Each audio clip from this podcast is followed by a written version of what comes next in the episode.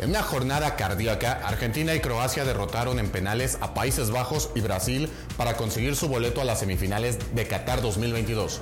Argentina, comandada por Lionel Messi, sufrió de más ante unos Países Bajos que vendieron muy caro el pase y terminaron cayendo 4 a 2 en penales, luego de empatar a dos goles en 90 minutos más el tiempo extra. Por otro lado, Croacia dio la sorpresa y en tiempo extra empató un gol con Brasil para ganarle 4-2 y eliminarlos en penales. Mañana juegan Portugal ante Marruecos y Francia contra Inglaterra en el cierre de los cuartos de final.